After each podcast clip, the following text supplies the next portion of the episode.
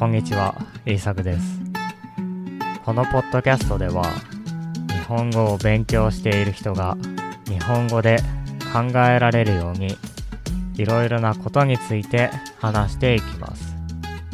では今日も考えていきましょう。今日のトピックは、外国語で読むスピードです。あなたの外国語を読むスピードは速いですか？それとも遅いですか？最近私はインターネットで簡単なテストをしてみました。英語の読むスピードのテストです。私は英語で読むスピードに満足していなかったので、自分のスピードを知りたいと思いました。読むスピードが遅いと思っていました。その結果は、スピードが 150wpm で、理解力が73%でした。英語のネイティブスピーカーの読むスピードが 200wpm なので、平均より遅いです。このスピードはアメリカの8年生と同じスピードです。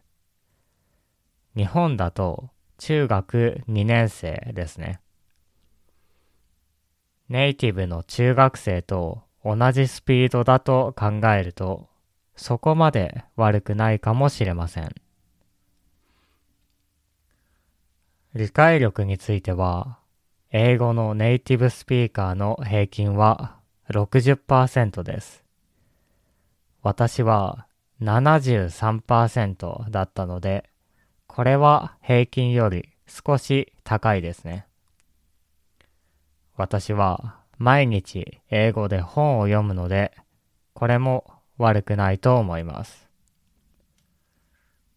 つまり、私の英語の読むスピードは平均より遅く中学生と同じレベルで少しだけ理解力が高かったです。もう少し早くなりたいですね。もう少し早く読むことができればもっと多くの本を英語で読むことができるようになります。今の私の目標は英語でも平均レベルのスピードで読めるようになることです。では、どのようにすれば外国語で読むスピードが速くなるのでしょうか？私は早く読むためのテクニックはあまり意味がないと思っています。早く読むためのテクニックはいろいろあります。そして、そうすれば確かに時間を節約できるかもしれません。しかし、私は読むことを楽しみたいので、普通に早くなることが大切だと思っています。そのため、ここでは普通に早くなる方法を考えてみましょう。まず大切なのは、ボキャブラリーですね。ボキャブラリーがなければ、知らない言葉を読むことができません。知らない言葉の意味を考えていたり、その言葉について調べていると時間がかかります。なので、たくさんの言葉を知っていることは、早く読むためにも大切なことです。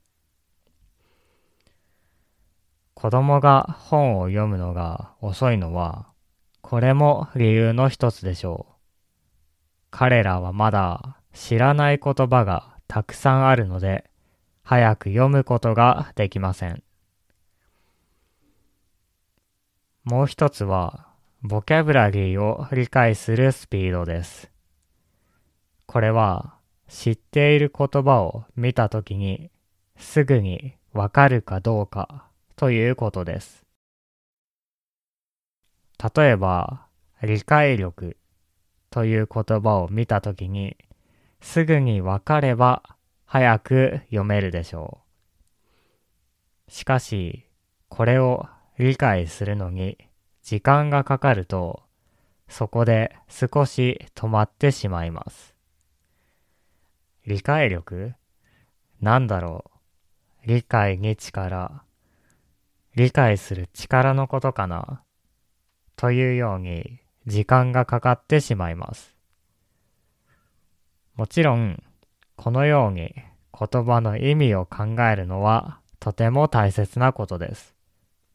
たくさん考えることによって考えなくてもわかるようになるでしょう。ネイティブスピーカーの大人は考えなくても意味がわかります。だから読むのが早いです。すぐに意味がわかるので、どんどん次の文章を読むことができます。読むことが早くなるためには、たくさんのボキャブラリーを知って、たくさん読むことが大切だと思います。